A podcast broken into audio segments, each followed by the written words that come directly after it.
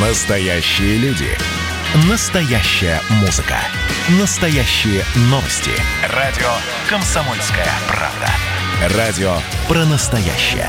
97,2 FM. Чистая страна. Контроль качества. Добрый день, уважаемые радиослушатели. В эфире программа «Чистая страна» и я, ее ведущий Александр Чекшин. Сегодня у нас в гостях Татьяна Васильева, координатор просветительских программ и эко-спикер проекта «Собиратор». Добрый день. Здравствуйте. Татьяна, какие у вас необычные должности? Ну, самое, наверное, необычное – это эко-спикер. Очень редко встретишь такую должность, но это, видимо, как раз веяние времени, тренда. Сегодня все увлечены экологией. И вы, как эко-спикер, наверное, лучше всех чувствуете вот это дыхание времени. Да, все верно. Экология – это сейчас тренд. Это прекрасная новость, то, что мы начали задумываться о этих глобальных проблемах, которые по факту влияют на каждого из нас.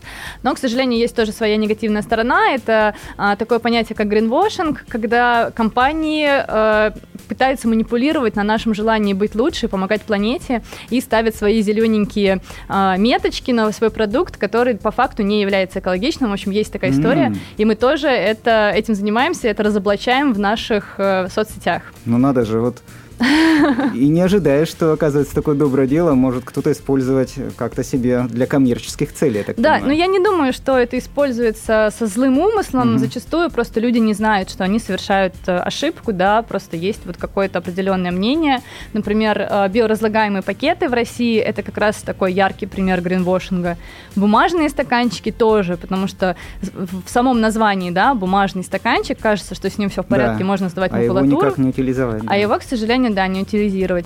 Потом говорят тоже, что бумажные пакеты лучше, чем пластиковые, но если мы начинаем разбираться в теме, то мы понимаем, что на производство бумажных пакетов тратится в разы больше ресурсов, служат они меньше, и есть определенные проблемы при переработке этих бумажных пакетов, то есть там тоже есть свои сложности. Поэтому... Погодите, а я был уверен, что бумажные пакеты – это лучше всего. Тогда какие использовать? Биоразлагаемые? Нет. Вот как тряпочные? Раз биоразлагаемые не нужно. Все правильно, вы говорите, самая лучшая альтернатива любой одноразовой вещи – это многоразовая вещь. Поэтому достаточно один раз купить или там, получить в подарок шопер, многоразовую сумку и ходить за покупками с ней. Либо складывать покупки в рюкзак. Да? Молодые люди любят ходить с большими рюкзаками, куда поместится вообще вся вселенная. Но если вы понимаете, что вы забыли свой шопер, да, пришли в магазин, посмотрели сумку, а его там нет, то лучше всего взять все-таки обычный пластиковый пакет, полиэтиленовый, не биоразлагаемый, не бумажный, использовать его максимально долго, да, то есть несколько раз, и потом сдать на переработку. Есть пункты, которые принимают пакеты на переработку, в том числе наш пункт приема, наш экоцентр Собиратора. Биоразлагаемые пакеты, с ними проблема в том, что по факту это обычный полиэтиленовый пакет, но туда добавлена определенная присадка, которая позволяет этому пакету быстрее разложиться на микропластик. То есть пластик так и остается пластиком, только он распадается на маленькие кусочки и потом остается в природе в виде пластика. Этот пластик попадает в почву, в воду, в дальнейшем он попадает к нам в организм вместе с водой и с пищей. И сейчас уже даже были исследования, которые подтвердили, что еженедельно к нам в организм попадает до 4 грамм микропластика. То есть 4 грамма, чтобы вам было проще представить, это вот вес обычной пластиковой карты. Скидочные или банковские. Это как? Ежедневно? Еженедельно. Каждую неделю, да. Мы съедаем пластиковую карту. Еще не так страшно, да, не ежедневно, но все-таки. Очень много. Да, пока еще нет никаких серьезных исследований, как этот микропластик влияет на наше здоровье, но вот нет исследований только лишь из-за того, что не хватает данных пока что. А скажите, вот мы в России вроде как это у нас тренд, а на Западе весь мир давно этим, ну, просвещенный мир, скажем так, давно этим увлекается, в том плане, что берегут себя, возобновление ресурсов, там, ответственное потребление. И с этой точки зрения, неужели и у них нет исследований и нет технологий, которые, ну вот, 100% делайте так, и будет всем хорошо? Ну, я думаю, что здесь, скорее всего, идет путь проб и ошибок, да, потому что мы не узнаем, пока не попробуем, что за результат получится. Вас интересует какая-то определенная область, как надо делать? Или... Меня интересует, безусловно, есть пластик, который самый сложно утилизируемый, наверное, сегодня вид отходов. И что делать обычным людям, потому что нас учат, давайте делить контейнеры серые, синие. Вроде как Москва включилась, Мособласть впереди планеты всей, Татарстан подтягивается. Наверное, в других регионах люди задумываются. Но дальше мы видим какое-то изменение. Мы понимаем, что этот пластик попадает туда, куда должен попасть, а не на полигоны, что этот пластик будет переработан и вторично использован в виде каких-то гранул для пэт-бутылок или для тех же пакетов. Вот здесь есть свет в конце тоннеля, или пока вот заканчивается все на истории разделяем, собираем, а что дальше, не знаем. Что дальше? Давайте разбираться, что дальше.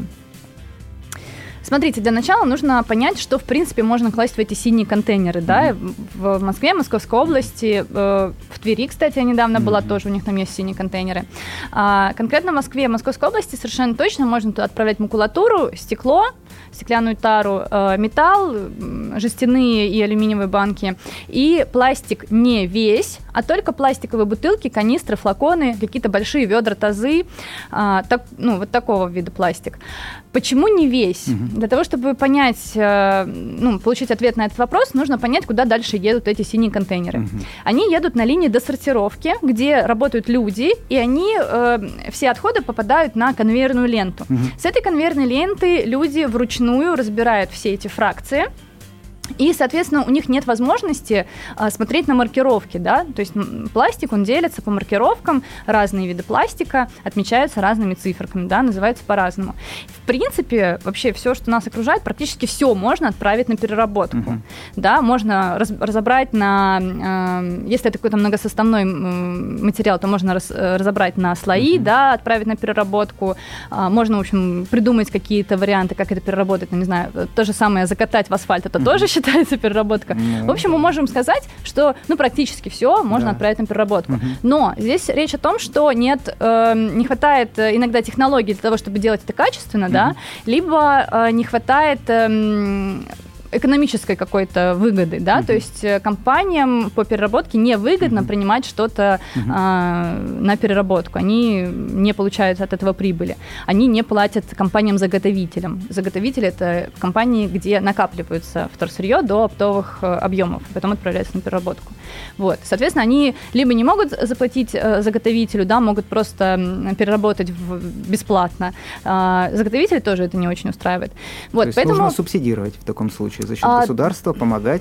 Да, либо хороший вариант – это унифицировать упаковку, и вместо вот этого разрозненного, да, разрозненной истории, которая нас всех заставляет впадать в ступор, придумать просто унифицированные виды упаковки. Допустим, бытовая химия, она в такие флаконы разливается, напитки только в такие бутылки, там какие-то жидкие кефир, молоко и так далее, сметана в такие. Ну, в общем, грубо говоря, унифицировать все, что есть, потому что сейчас огромное количество упаковки, и в этом-то и сложность, потому что рентабельные виды вторсырья, это те, которые, кстати, назвала сейчас вам, что можно отправлять в синий контейнер, в них заинтересованы в их дальнейшей переработке. Именно поэтому можно не сомневаться и складывать эти виды пластиков в синие контейнеры. Но, например, наш проект, он принимает более 55 категорий вторсырья, которые отправляются на переработку, на повторное использование.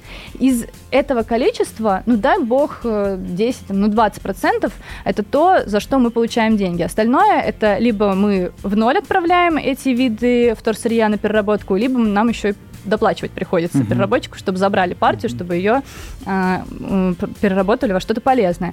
Собственно, поэтому мы и являемся благотворительным проектом, потому что мы позволяем населению сдавать максимальное количество фракций на переработку, максимальное количество видов. Ну, да. Тогда вам нужно выходить с какой-то законодательной инициативой через наши органы законодательной власти, наверное, да, чтобы они вводили новые ГОСТы, новые нормативы производства этой самой упаковки, и тогда уже вам не придется доплачивать, а переработчику будет выгодно брать этот пластик и превращать его во вторсырье. Да, вы знаете, очень здравая мысль, и на самом деле мы уже, в общем-то, идем в эту сторону. Мы запустили на платформе РОЙ, Российские общественные инициативы, нашу инициативу, там, где мы призываем голосовать за эту инициативу, за отказ от мусоросжигания, за адекватное и ответственное отношение к природным ресурсам и к отходам.